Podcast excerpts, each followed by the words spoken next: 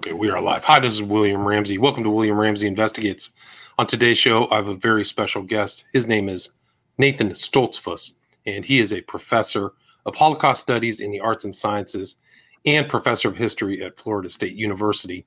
And he published a book in August 2021. Title of the book is, or he's the editor of this book. Title is The Power of Populism and People Resistance and Protest in the Modern World.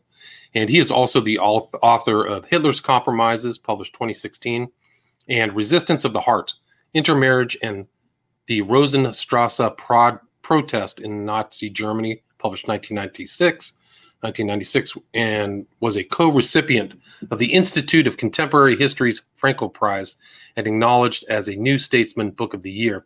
He is also the co-editor with Robert Gellately of Social Outsiders in Nazi, Nazi Germany, 2001, and with Hen- Henry Friedlander of Nazi Crimes and the Law, 2008. But again, the title of this book, just published, is The Power of Populism and People Resistance and Protest in the Modern World.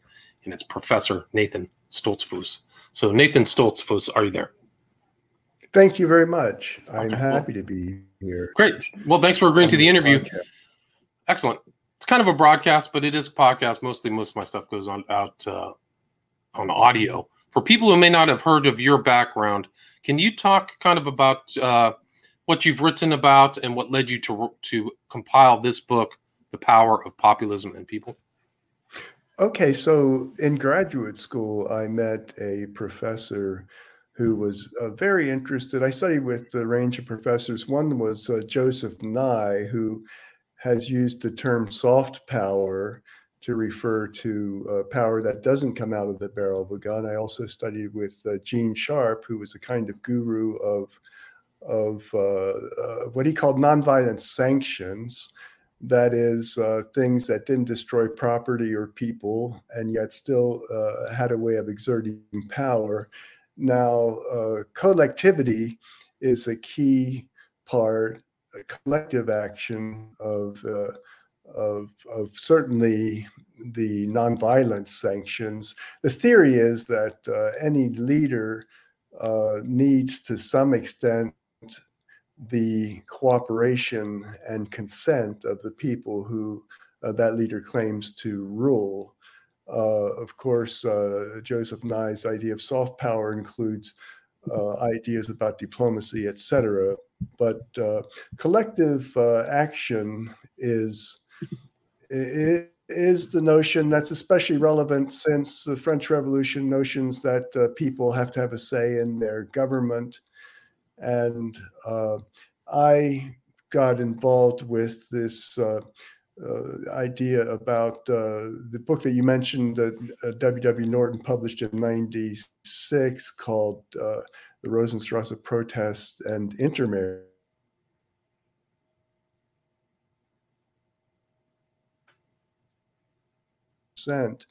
Of the uh, married to a non-Jew, and uh, how did it happen that they survived? Certainly, it was impossible that the Nazis were fond of them because uh,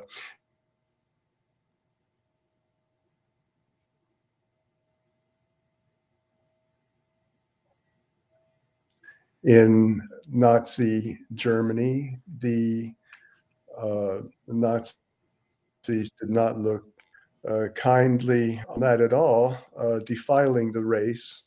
Uh, and of course, they were uh, no way to promote the Nazi idea that Jews were so inferior and so different that they weren't really human and that they didn't belong in Germany had to be uh, shoved out.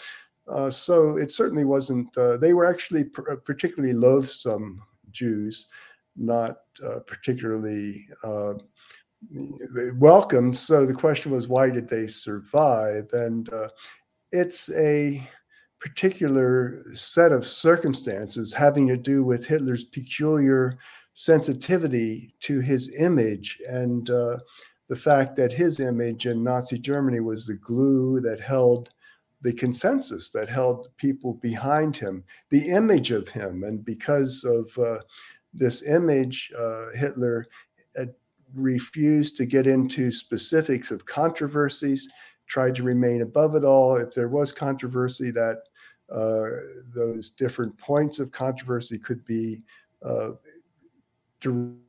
directed or blamed on his subordinates, not Hitler himself. And uh, it, it, led to, uh, of course, I'm talking about the rule within the Reich, Hitler's own race.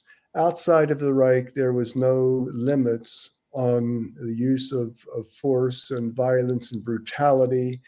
Uh, but uh, the occupation of other countries during war, the genocide of the Jews, the horror.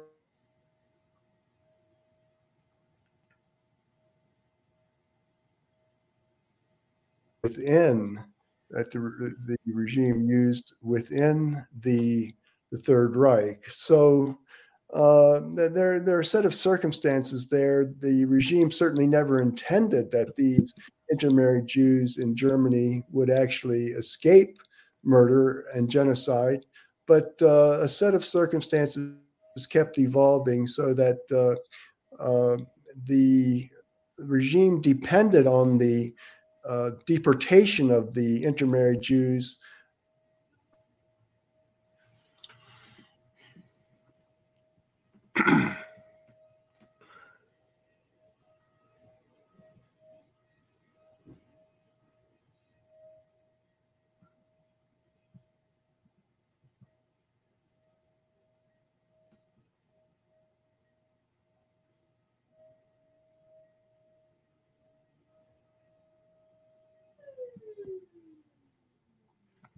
Nathan, can you hear me?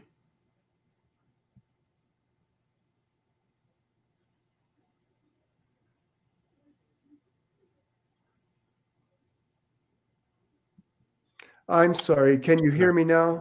Yeah, you came back. My suggestion is let's stop the camera and see okay. just go on pure audio. So if you can stop the cam, uh, it okay. might help with the the latency. Well, actually, what happened was that my um, my my router changed, uh, and so um, Yeah, sure. I'm fine with this. Okay, let's. Okay, you want to? You think it's going to come back? Okay, because I lost you for yeah. about thirty seconds. So you were talking. I think where you where you left off was how did the Jews survive who intermarried? And Hitler was very sens- more sensitive for policies within Germany than in conquered territories or other countries, right? Exactly. Hitler Hitler wanted to to transform society in Germany so that the people themselves embraced National Socialism so that they became Nazis and acted like Nazis, even if nobody was looking at them, and that they were from the inside out. And uh, uh, he had this, uh, this principle that the mass movement that he started should never lose momentum. He wanted that to keep spreading, whether deepening or widening, that uh, people would be actually continually becoming more convinced.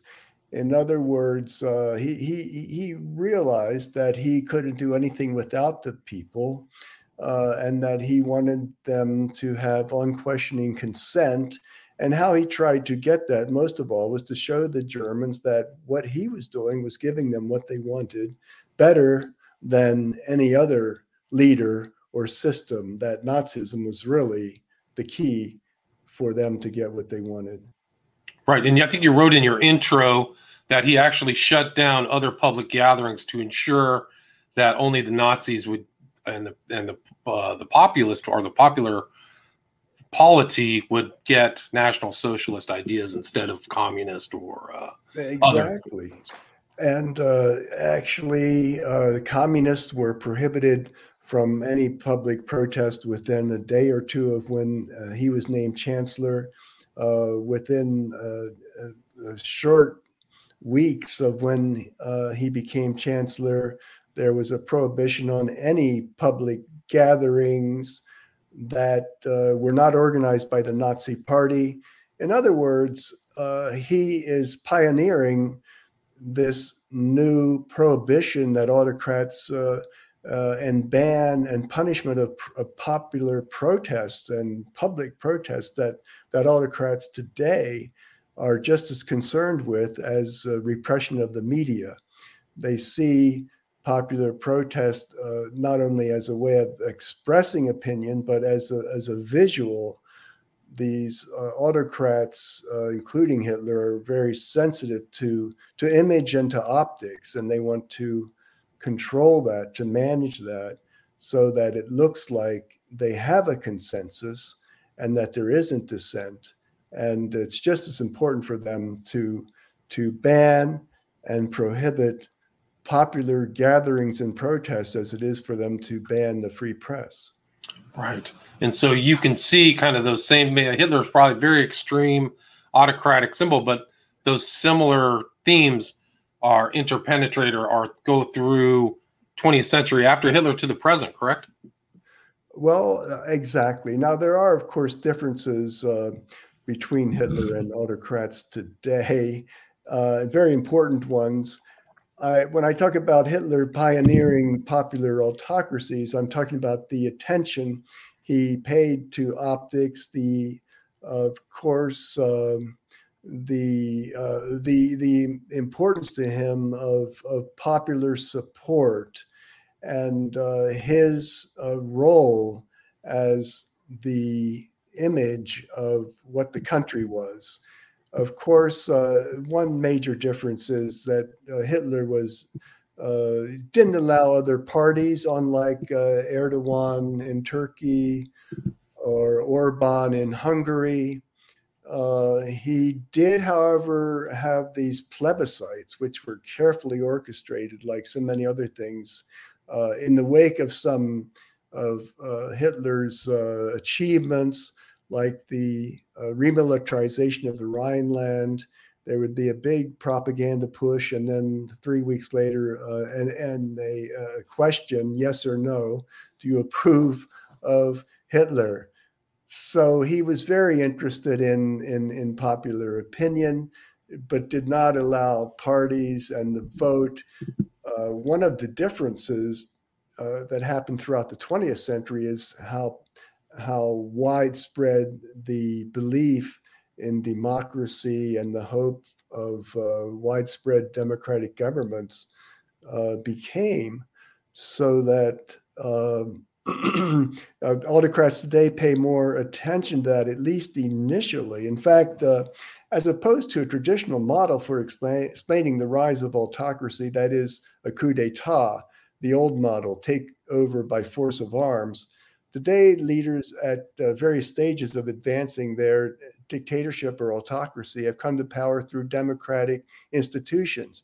And that's a way that Hitler also uh, illustrated and led the way there, pioneering uh, how you come to power not through a coup d'etat, but through the institutions of the Constitution.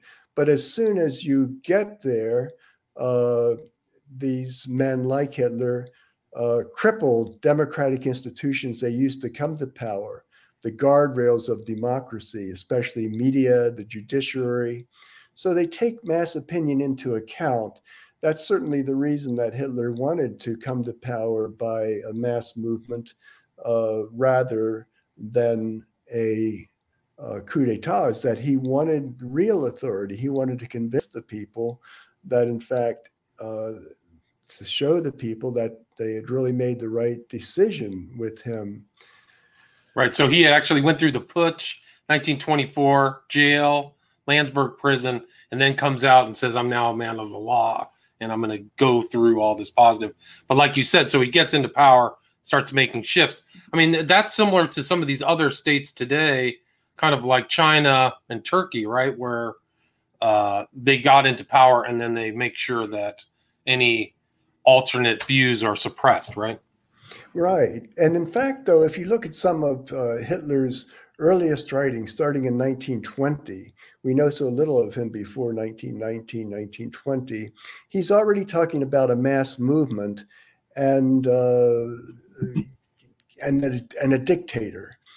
uh, but uh, the 1923 coup is always given credit for having changed his mind, although he, some say that he was talked into that uh, coup attempt by the SA. In any case, uh, he had something to fall back on when that failed. That is this idea of mass movement. Now, of course, uh, Hitler also used political violence to the any extent that he could that achieved his ends, and so do the dictators today. I think especially uh, China has just illustrated how civil resistance can be absolutely crushed.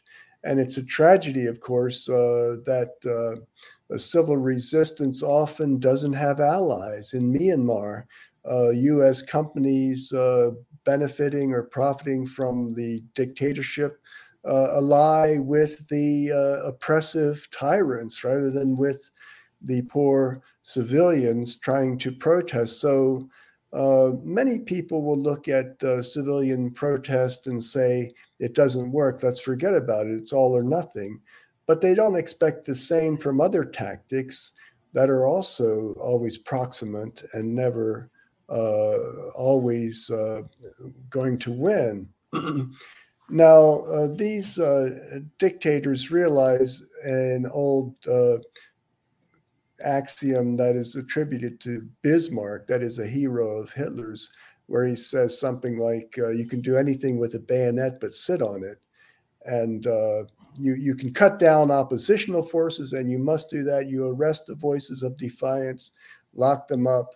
For example, Nicaraguan uh, President Daniel Ortega, that's in the news a lot these days, just won re-election after jailing seven rival candidates and dozens of members of the opposition. So uh, it's not as if um, these new dictators don't use force. Uh, Ortega is so well established, no one really thinks that this election was a, a real election. Uh, but uh, to the extent they can, these popular dictators prefer to master the optics and the images so that they attract the great masses. In other words, uh, the people who they need to fulfill their their mission, uh, they want to satisfy uh, through manipulating the media or packing the judiciary.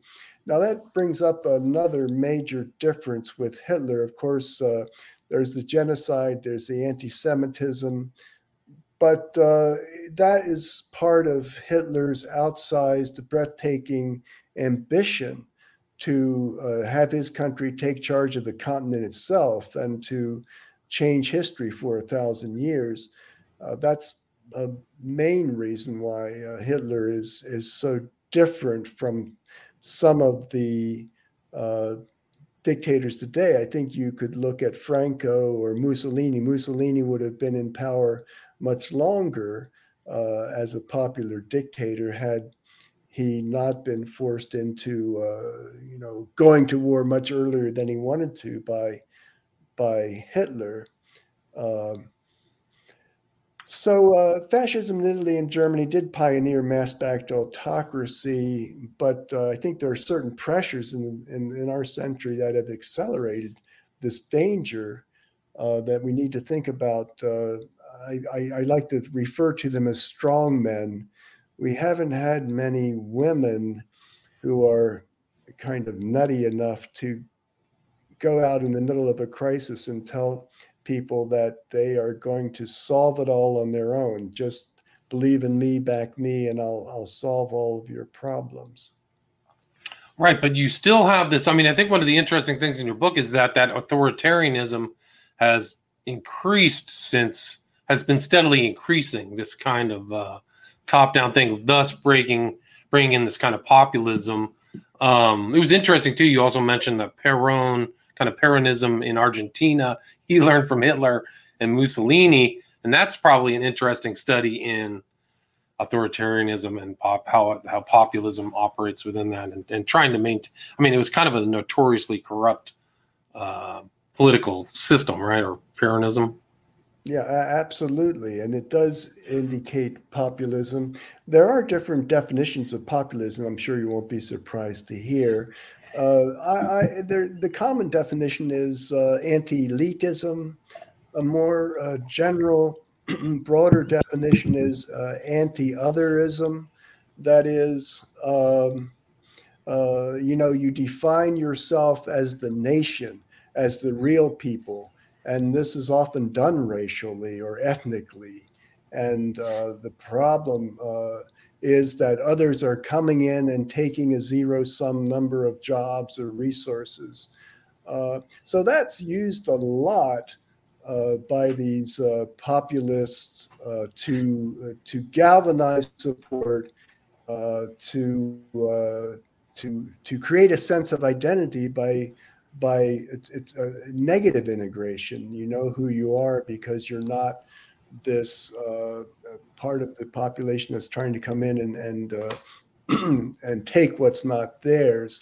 I think uh, also uh, today, uh, since Peronism and, and, this century, uh, we have a, a, sense of crisis and social unrest that might actually elevate the sense of, uh, of attraction of a strong man. It brings a sense of urgency and a search for quick solutions. That was certainly the case with Hitler and the Great Depression, where uh, as soon as that Great Depression hit, Hitler went from like 2.7% in the national polls to the second strongest party a year later in 1930, and then uh, to 37% in 1932. Uh, so that this sense of urgency, uh, a sense that, uh, you know, uh, why not take a risk for on, on the basis of some promise, some some person who seems to have credibility and promises that he that he can fix everything. Uh, the point there is that uh, belief plays a much bigger role than than does uh, reason, and uh, in in you know conditions of the pandemic that we have today, uh, poverty and inequality is growing. In the background, uh, global warming and other existential threats. All of this can create a, a sense of crisis and a sense that things are out of control and a uh, kind of matrix for belief in in somebody uh, like uh, you know Orban in Hungary, uh, uh, Bolsonaro in in Brazil, or uh, Putin in Russia. That we need our guy. We need a strong man. We can't do it ourselves, of course, but but why don't we give this strongman uh, control to make decisions for us. Right, and that's like a perfect example of Putin. Right, he comes in after you know Glasnost and some of these other characters, really comes in as a promise, but he turned the screws on authoritarianism. If he's not an outright autocrat himself, I think he changed a lot. I mean, you can see him right in that model of uh, the authoritarian. Wouldn't you agree with that? Oh, uh, yes, definitely. Uh, and the fact is that uh, Putin, Erdogan, and Orban, uh, these are competent people who know all of this and uh, have learned from each other. Have, you know, there's a sense that uh, if you just teach about autocracy, if you teach about genocide, and we have to try, uh, we have to do that in the hopes that it will stem all of those. But there are plenty of people who are eager to learn how to be the tyrant, and and uh, you know the the desire for power is so uh, so strong. Uh, you know, some people suffer from it uh, more uh, than others. So it is it is a a temptation, uh, but it never happens without some symbiotic relationship to certain people. Of course, there is uh, a group of uh, what you could see as aristocrats in, in, an autocracy that is benefiting, has power as well uh, from an autocracy, and wouldn't have it in a democracy.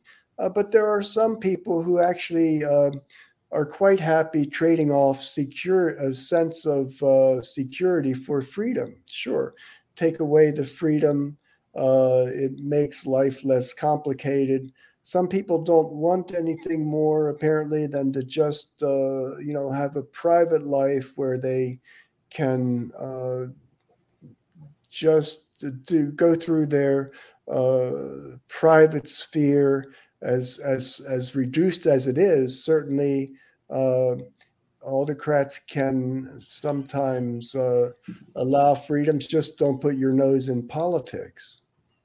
Right. So you see that like autocracy, and uh, you have these populist movements. I mean, we talk about the Arab Spring, things that happened in Egypt. Uh, even in the in the United States, there's been a recent upsurge in kind of populism. Can you talk about how that the impulse of the kind of the masses, whether it's spontaneous or organized, have changed power dynamics uh, geopolitically in certain countries? Well, there was a lot of hope in uh, what we call people power, of course, uh, surging after the collapse of communism. And maybe it was as strong as ever uh, during the Arab Spring. And uh, uh, tragically, uh, what happened is that many people in society, of course, if you take East Germany, for example, and the uprising there, uh, you had maybe 800,000 people total on the streets demanding uh, something different. Many of them wanted to reform communism, not uh, uh become part of the West, so that uh, you know, people just don't act collectively. They have many different reasons for uh, acting in different directions. There's a metaphor I heard recently of society as all these different chorales and all of them singing a different tune or you know some of them uh, looking for a strong man uh, it, it's a uh, as i said something that gains attraction in, in, in, the context of of crisis and it, it doesn't ask for uh, hard reasoning. It uh, i think it offers uh, the exercise of belief as opposed to enlightenment thinking. I think people are, are quite uh, capable of, uh, of, of, reason uh, and making choice. You know, democracy depends on well-informed voters, but these autocrats use emotions, deeper emotions, psychological tricks and optics, so that it's uh, an easier solution. Of course, many people have have so many uh, problems on their hands anyway. They certainly cannot uh, take the energy and time to join protests on the street or uh, or even even vote. So uh, they uh, they they many people hope to be free of of politics and concern about national politics just through uh, you know so they can go about their own their own lives. Right. I mean in utah i think you wrote that it was assumed that some of these post communist bloc countries would just move towards liberal democracy and that didn't really uh, happen in every case so i think that assumption uh, wasn't fit can you talk about kind of like the advent of media social media and advertising in this kind of new dynamic between populism and authoritarianism?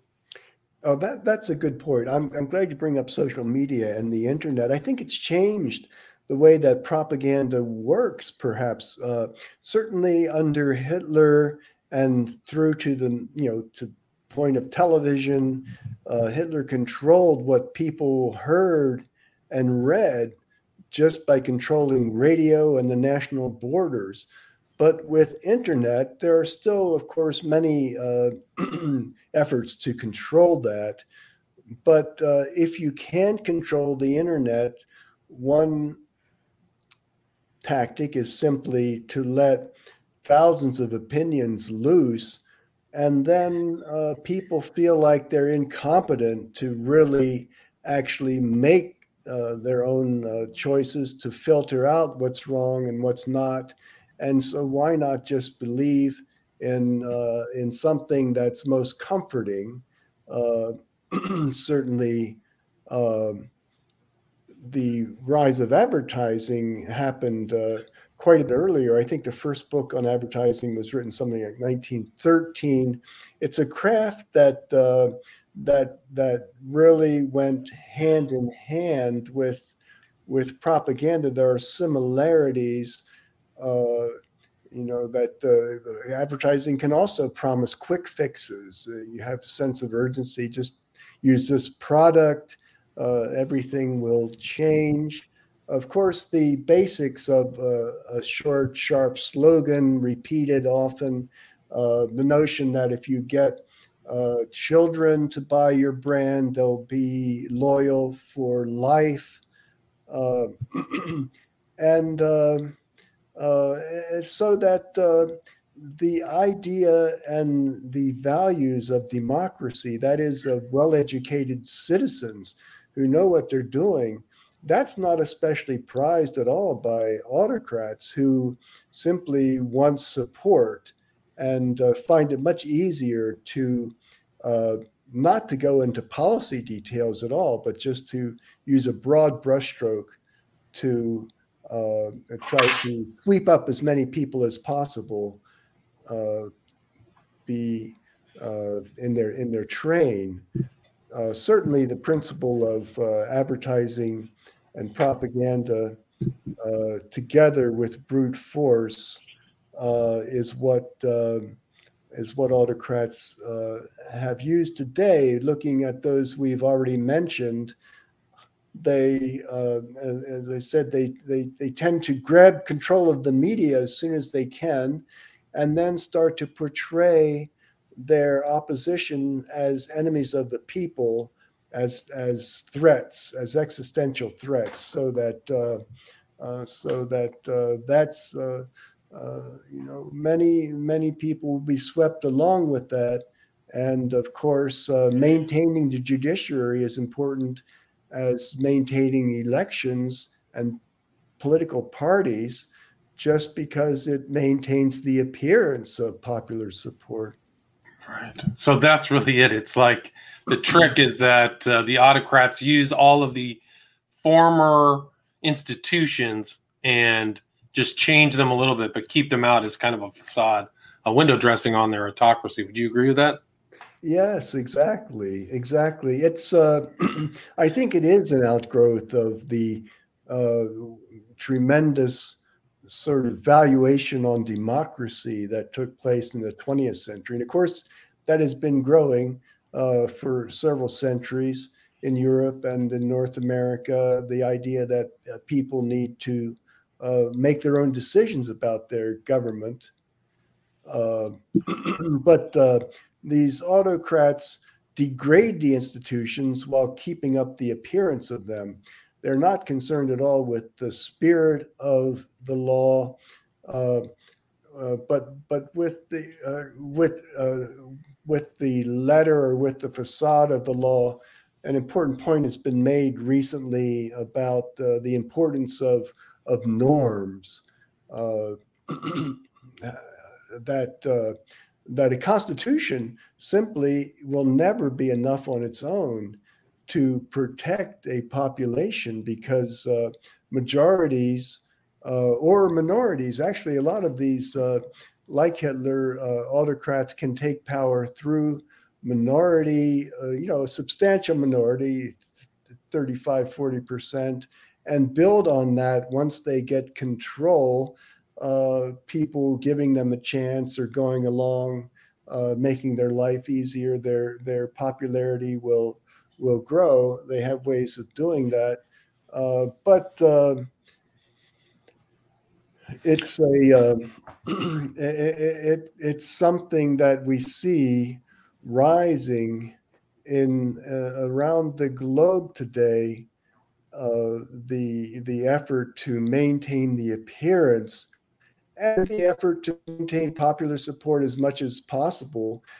Orban in Hungary has called this illiberal democracy. And you're right, and you can kind of see that in Canada, especially with COVID happening. Authoritarianism in U.S., Canada, UK, France. There's riot. There's all kinds of public protests. So it's really this book is very timely considering kind of these populist remo- uh, responses to this new authoritarianism in regards to COVID. So really came out at the right time. And you find that you talk about how both authoritarianism and liberal democracy are driven by the people. So it's really whether the people get pacified or activated to make those changes in their government. Would you agree with that? I do, and and uh, you know, it's just asking more than many people are willing to do. In addition to everything else in their life, the sense of crisis, making ends meet, uh, providing for their family, to uh, collect on the streets, and uh, and endure uh, whatever social opprobrium or police threats uh, so that uh, the the protesters in, in Hong Kong uh, were amazing. I think uh, uh, you know one of the problems of protest that the East Germans, for example, illustrated how to do that so well. that none of them provoked the police into using violence often, uh, you know, these uh, strictly disciplined protests can be uh, thrown off when you have an agent provocateur come in and uh, start uh, using violence. The first uh, rocks thrown or, or you know, guns fired will certainly result in the use by the police of their much greater resources for for doing violence. So so this thing about collective uh, popular action is is very uh, fragile, and yet uh, it the, the principle remains that uh, if you have enough people who agree to non-comply with a dictator, that uh, a dictator will lose power and will uh, will eventually uh, uh, perhaps fall from uh, f- fall from power. There's another uh, German example of that in 1923, the uh, the attempted um, the coup, the Kapp putsch. That was actually 1920 um, when a military uprising. Had nowhere to go because the government, the socialist government, called a, a general strike and uh, no one was there to do the bidding of this uh, military leader, and he fled for his life uh, to Scandinavia. So, so the principle certainly holds. It's just that there are many different reasons for people to act uh, in in many different ways, and often to support autocrats uh, rather than democracy. Now, autocrats using violence are sometimes uh, supported because of their political violence. If you can, if you think that the that the autocrat is going to use violence against your enemy and and and finally, uh, you know, correct the score on your behalf, that's a great motivation. Uh, the display of force has its own psychological advantage uh, but certainly uh, Hitler, when he went in after the communists uh, in 1933, as soon as he was uh, named chancellor, he had a great deal of, of support because of the depth of, of animosity and, and fear of, of communism that the majority had. Uh, so uh, it's it's also a question here we we started to think of that comes out in this book of pillarization. That is, society is pillarized into all kinds of various uh, groupings, and uh, uh the there are various psychological uh, mechanisms here. For example, there's a, a recent book, Light That Failed, that talks about how in Eastern Europe, the sense in the West that they had everything figured out and all that the Eastern European countries had to do was follow the Western model was resented. And certainly that also, we can see that in the uh, unification in, uh, in Germany since the collapse of communism, we see that uh, in the East, there's been a reluctance to admit that they that they were like second class citizens all along and that they hadn't learned anything they don't have anything to contribute. Uh, so uh, there there's uh, uh various uh, ways in which democracy has trouble advancing because it also depends on on bureaucracies of course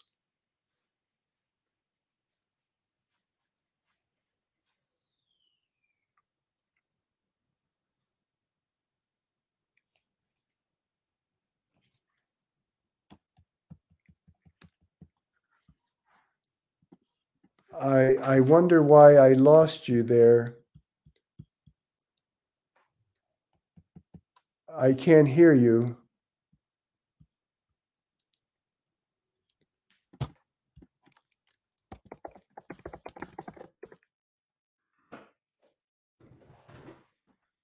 Oh. Sorry, I'm talking to myself. Uh, sorry, I turned my mic off because there was some noise in the background. So a lot of things are happening in the world. There's this kind of populism up against a lot more authoritarianism, it seems, globally. Um, what else would you like to add, or anything I missed before we wrap up this discussion? I don't uh, know uh, whether I have anything else to say. I've enjoyed the conversation. I uh, just to emphasize that it seems that the dictatorships are learning from each other uh, how to be effective in appearing to be popular. And uh, it's not only uh, that the people uh, themselves are not only in favor of, of democracy uh, for various reasons. So thank you for the interview. Awesome. Well, thanks for agreeing to the interview. Again, the professor's name is Nathan Stoltzfus. Title of the book is The Power of Populism and People Resistance and Protest in the Modern World. And do you have, where's the optimal place to get the book? Is it Amazon or do you have another site? Yes, I think Amazon is good. Um, it's from Bloomsbury Books, but most people know how to get to Amazon uh, quickly my own page is on uh, Florida State University, fsu.edu slash Nathan dash Stoltz Okay, I'll put that in the show notes too. I'll put your uh, contact information there as well. And uh, thanks so much for your time, Professor. I really appreciate it. Thank you. I enjoyed okay. talking to you. Cool. Stay there for a second. Thanks. Okay, so that.